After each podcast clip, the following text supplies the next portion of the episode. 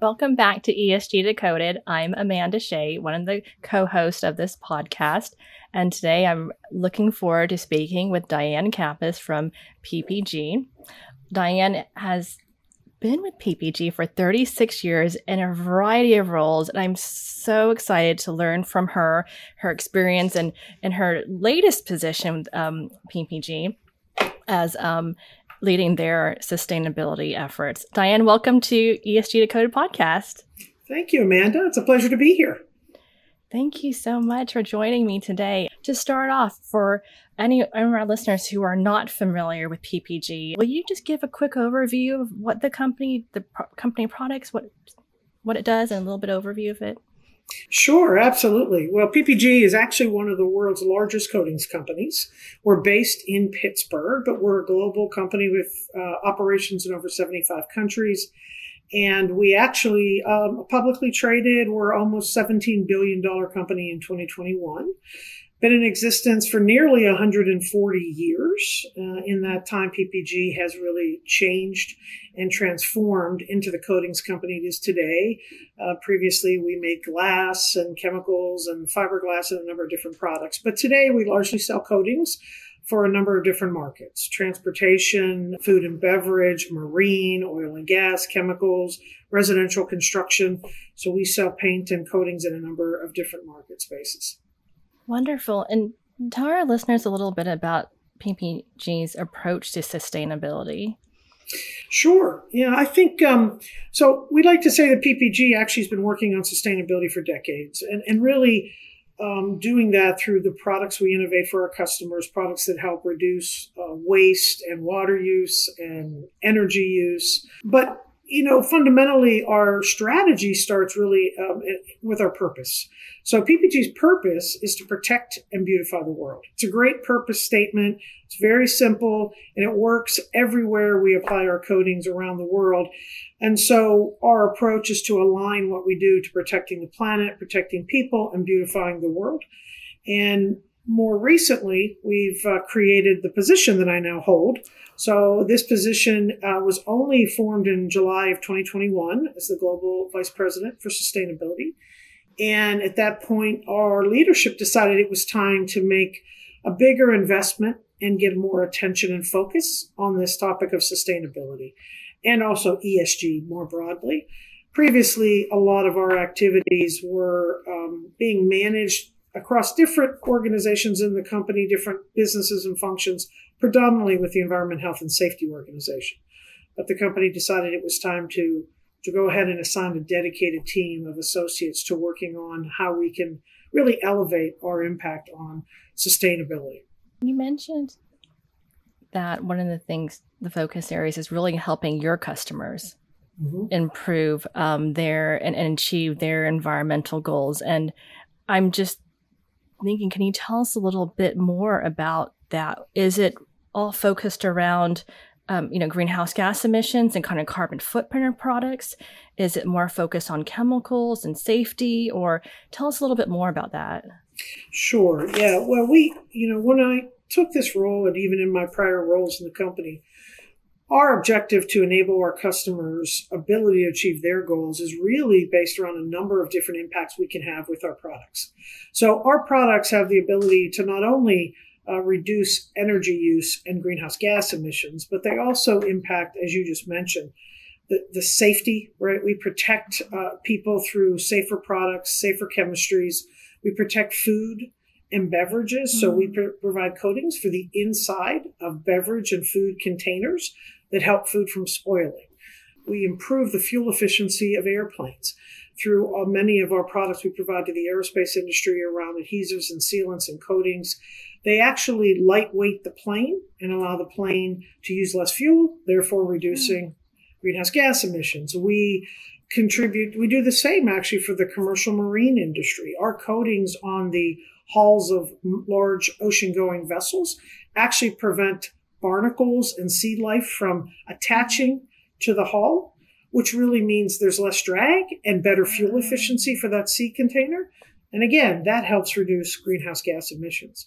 we have the ability with our products to keep people safe. We have products, coatings, that actually kill the COVID 19 virus on walls and surfaces where we use these, these products. We can use this co- product called, excuse me, we use a product that's actually used on surfaces in hospitals and schools and such to prevent the spread of viruses and bacteria.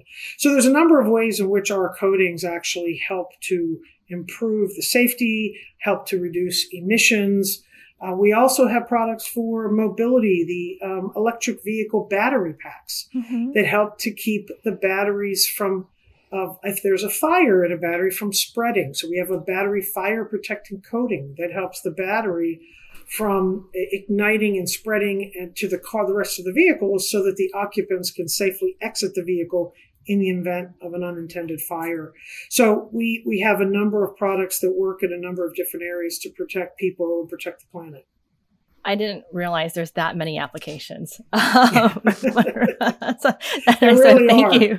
So I'm, I'm, sure, and I'm sure there's many more, you know, but thank you for, for those highlights because I was thinking about coatings. I was thinking, well, where could we, where would they be used and what applications would they be? And there's definitely many on that list that I was like, oh yeah. Oh, oh, right. Yes.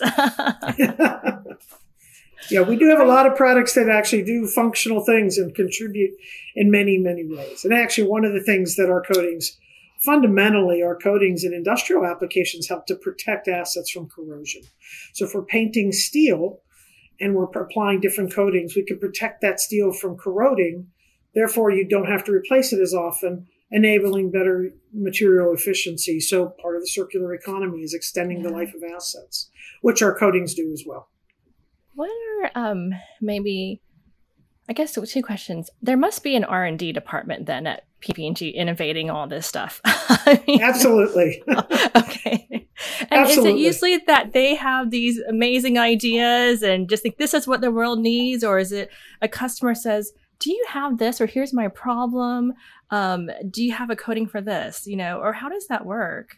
Yeah, that's a great question. It's actually a little bit of both, um, and and we do get you know we do get a lot of input from customers and what we know they need. Often customers have a short term view; they need a problem to be solved today, and we're working on helping them with that. And when you combine that, so we also have what we call innovation forums with our customers, where we actually get our our best scientists in a room with the customers who are thinking longer term about problems to be solved. And together they formulate ideas around, you know, solutions with coatings that can help uh, make a difference. And then we also have a group of scientists that that's what they do. They think a bit more longer term mega trends, what's happening in the world around us.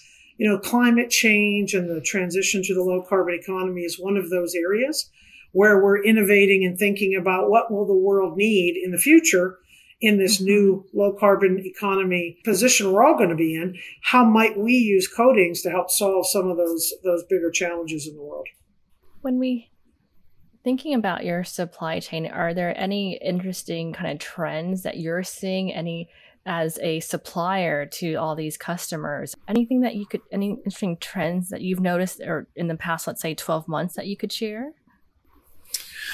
Well, let me start by saying the supply chains are highly disrupted, right? I think we've all experienced that. You know, we, uh, the automotive industry, as an example, is one of those chains that's been very, very disrupted by uh, microchip shortages and all kinds of chemical and product shortages in the supply chain as a result of the pandemic and everything that's occurred since then with the war in Ukraine. So those those trends are out there. They're probably more disruptive than they've ever been. So I would say one of the things that I'm noticing more and more is thinking more local about supply and, and perhaps not shipping products as far and having to address those uh, inevitable disruptions that can occur when you're moving product around the world from different places. So I think we also, you know, paint is an interesting and coatings industry because a lot of what we do, we do local in country. That's why we're present manufacturing and selling in so many countries around the world because we don't like to ship our products all over the world in order to deliver them to our customer, therefore reducing the carbon footprint, obviously, when we don't do that. But I do think supply chains and leaders of supply chain functions are looking at that today more than they ever have and really challenging themselves to say, do we really need to uh, acquire that part, that item from mm. Asia and bring it to the US or Europe and ship it to China? Can we do more locally? And I think that's that's an important shift for all of us to recognize. And then we need to, as a coatings company, be present to address those needs as local as we can in everything we do. And Diane, I thinking about the operations, am I correct that PPG set a um, science-based target recently? We, you are correct, Amanda. Yes, in May of this year, so very recently, we we actually committed to the Science Based Target Initiative that we would be moving forward with targets that align uh, to the Paris Agreement, and we'll be defining those goals, those new goals, um, looking at 2030. Right now, kind of focusing on that near term and what we're going to do to drive down emissions to more near term targets. We'll be publishing those later this year. So we're excited about that because that's a that's a major step forward for PPG from where we have been. It's it really shows our commitment in this area. Was that was were you getting a request from customers, or was this really an intern more of an internally driven um, decision where we, you know, it's aligned with what we want to do, our long term vision, and it's right for us. You know, it's it's authentic to what we want to do. Can you speak a little yeah, bit about that? Yeah, no, absolutely. It's more the latter. It's it's aligned to mm-hmm. where we want to be. We want to be a leader in this area. Um, it's one of the things that our CEO said to me when he offered me this position. You know, we want to step out and be more of a leader, uh, even more than we have been, because this is the right thing to do for the planet, but it's also the right thing to do for the company. We believe it's it's a it has great business value and great you know value to the next generation and the current generation. But we also have customers who are asking those questions. Absolutely. We do have many larger customers, larger OEMs, industrial customers. We sell to the electronic materials, Apple, mm-hmm. Dell, Walmart. These are all customers of ours. And they are absolutely asking us to join us on their journey, right, on their ambitions to accomplish their goals. So it's a bit of both, but I would say the decision to go to science based targets really came internally as, as the next step for us on our journey to having a more sustainable future. And if from kind of standing up or initiating this program more formally in June of last year to setting a science, you know, committing to the science based target in May, that's really quick timing, um, really aggressive. And if you comp, I mean, besides you know everything else that's been done too, but in this getting the sustainability report on everything and working on the products themselves, it's a lot. Can you give any? What advice would you share to listeners who are tasked with building a brand new program uh, from scratch since you've yeah. accomplished a lot in 12 months? Yeah, thank you uh, for that. Uh, that, but but I will tell you that it's not. I didn't start from scratch, so I want to be clear on that. We did have an Sorry. ongoing effort, so that's okay. But we did. We have accomplished a lot in 12 months, and so to do that, you know, if I think back on when I started, I really did a lot of reading and educating and benchmarking myself in the first two to three months. Just what are the best in class companies doing today, and how have they achieved those those goals? I actually quickly assimilated this down to three key elements that our program was going to create value for the company, protect the value of the company, and enhance our brand. So those three were the three pillars under which I formulated my thinking around uh, working with others on what the vision and strategy ought to be for the company. And I aligned that with our executives first and foremost, right? The, the true leadership, the CEO, and, and those that report directly to him, CEO minus one um, I was asked to present to the full board uh, within the first three months of being in the role. So, so a great opportunity is how I saw that to get in front of the full board very early in this role to share my thinking, those pillars: value creation, value protection, enhancing brand and reputation, and help them and help get alignment on why it was important for PPG to make the investment here. Mm-hmm. I'd highly recommend that everyone look at their own company and I think determine where the value is, right? And where the key stakeholders are that you need to bring along on this mm-hmm. on this journey in defining what the future state should be. it was absolutely clear that I had CEO support. He actually created the position. So I knew that our CEO was on board. It, it, really, I haven't encountered, quite honestly, any resistance. So I'm very fortunate in that regard. But I was also given the latitude to build an organization and, mm-hmm. and to decide what that organization should look like. And again, I did a lot of benchmarking, but I also recognized I had to put a structure together that works for PPG's culture. And so I embedded resources into the business units. And I, for us, that was critically important and is important that we now have people who work with the business teams in front of customers discussing needs in the market, customer expectations that, that work hand in hand with the commercial organization to realize there truly is benefit in being a differentiated leader in the space through our innovations, through our products, through our services, I have spent more time talking to customers, really, and and at both extremes, investors, both, uh, than anyone else. And so the other part of the story, I would say, is that our investor relations leader asked me immediately to join him on ESG investor outreach calls. So again, within the first four months, I was talking to investors. And, and in many ways, it was a learning opportunity for me. What, what were they looking for? What was important to that stakeholder? Mm. And then what were we doing to address that? And how could we just dialogue about what's important? So investor outreach, understanding the value for your company, understanding what structure is going to make change happen fastest, and then really making sure you have leadership support. I mean, all of those things to me are critically important elements of an effective ESG approach and program. I'm I'm thinking about how you embedded um, your, as I say, sustainability team in the different business units.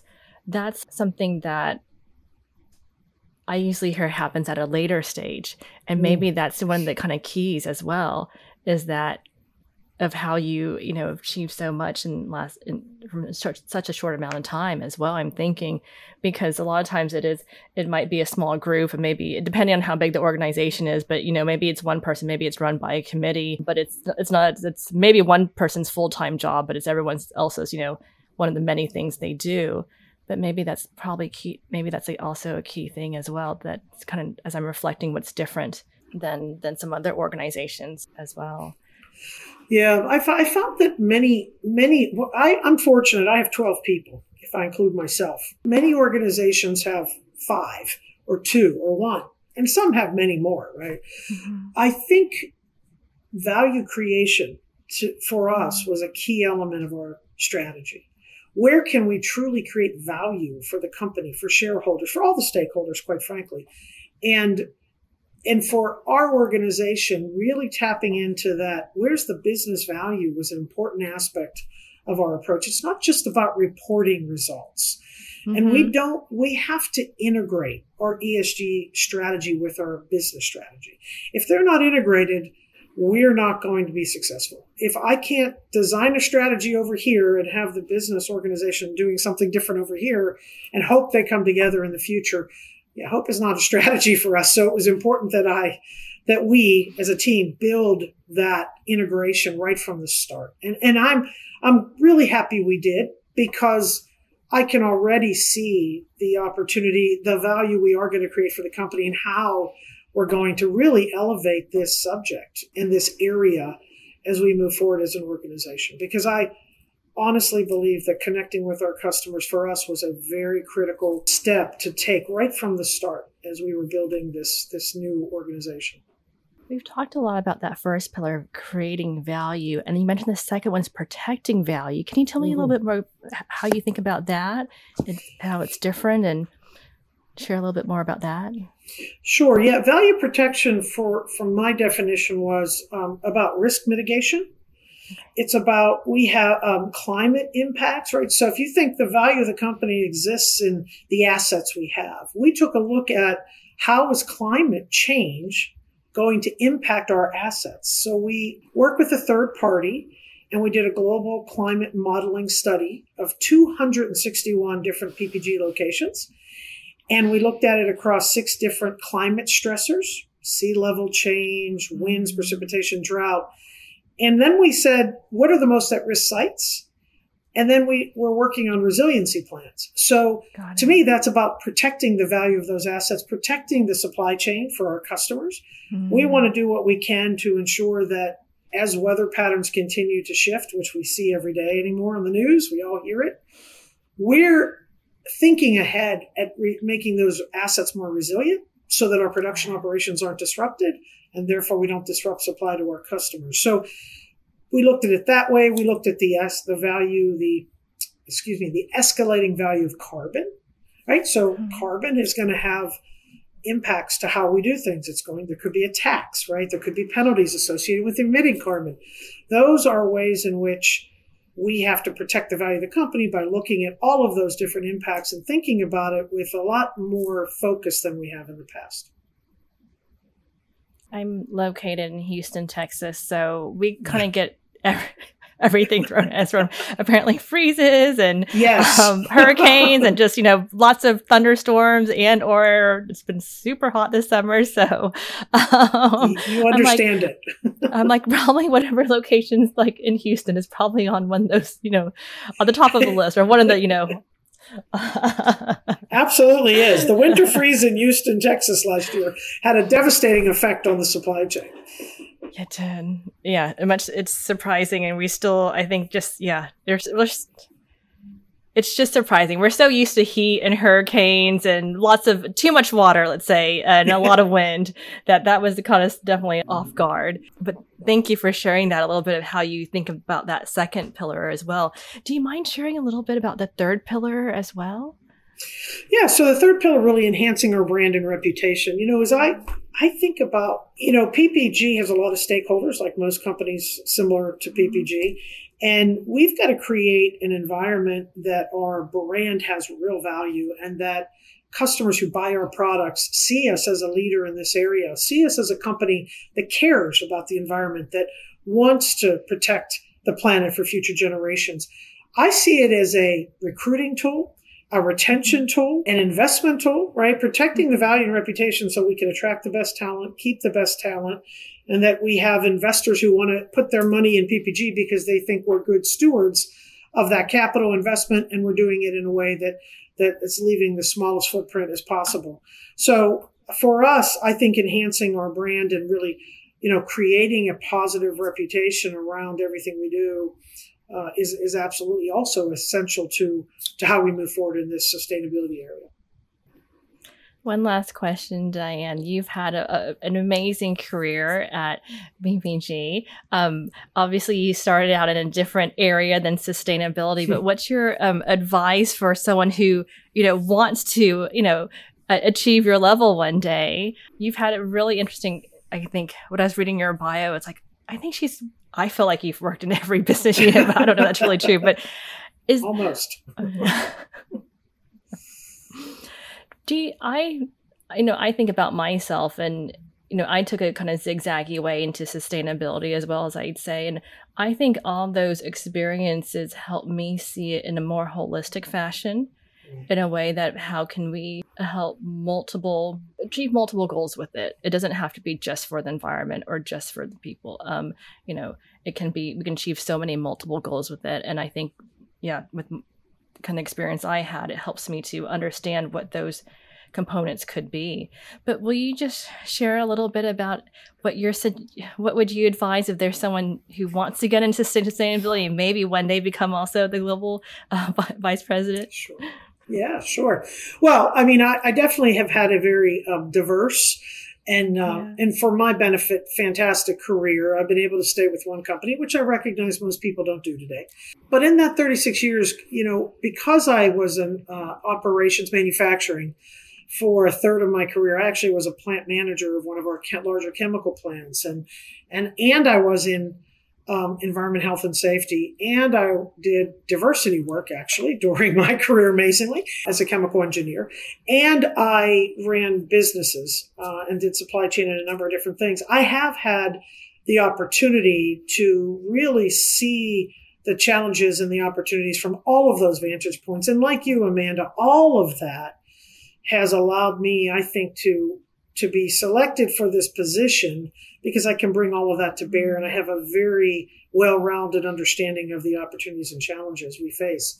I, I, would say that from my experience, and I'd encourage any young person, if they're an engineer like I was, to really broaden their experiences that way. Don't mm. think myopically about getting from where you are to a sustainability role without really considering how might I expand my learning and my work experiences through different assignments that don't just give me one view um, and one perspective on, a, on, on this topic of sustainability. I, I really think my commercial background, because I've run large businesses, has really helped me even more than anything else I've done to think about sustainability through a business lens. So I, I think for a lot of younger people in our company that have an interest in my role have approached me, I encourage them to do a lot of different things and have go sit, go be a salesperson, go see what it's like to sit on the other side of the table from the customer to understand their their objectives, their expectations, their needs, service those needs, get that experience because that that really helps I think build your credential and your resume to doing something that is as holistic as sustainability because I have the opportunity to affect the whole company in this job globally. And it's, it's a fantastic job at this stage of my career. I'm pleased to be doing it. And, and I'm, I care and I'm passionate about this subject. So that also helps. But I, I really encourage people and, and young people in their careers to, to get some different experiences to build their resume in this area. Diane, thank you so much for being our guest. There's so many other things I know we could dive into. I'm like, oh, well, tell me more. I'm like, diversity work and being a female plant manager. Anyways, we'll save that for another podcast, but thank you so much. All right. Thank you, Amanda. Appreciate being here and having the opportunity. Thank you.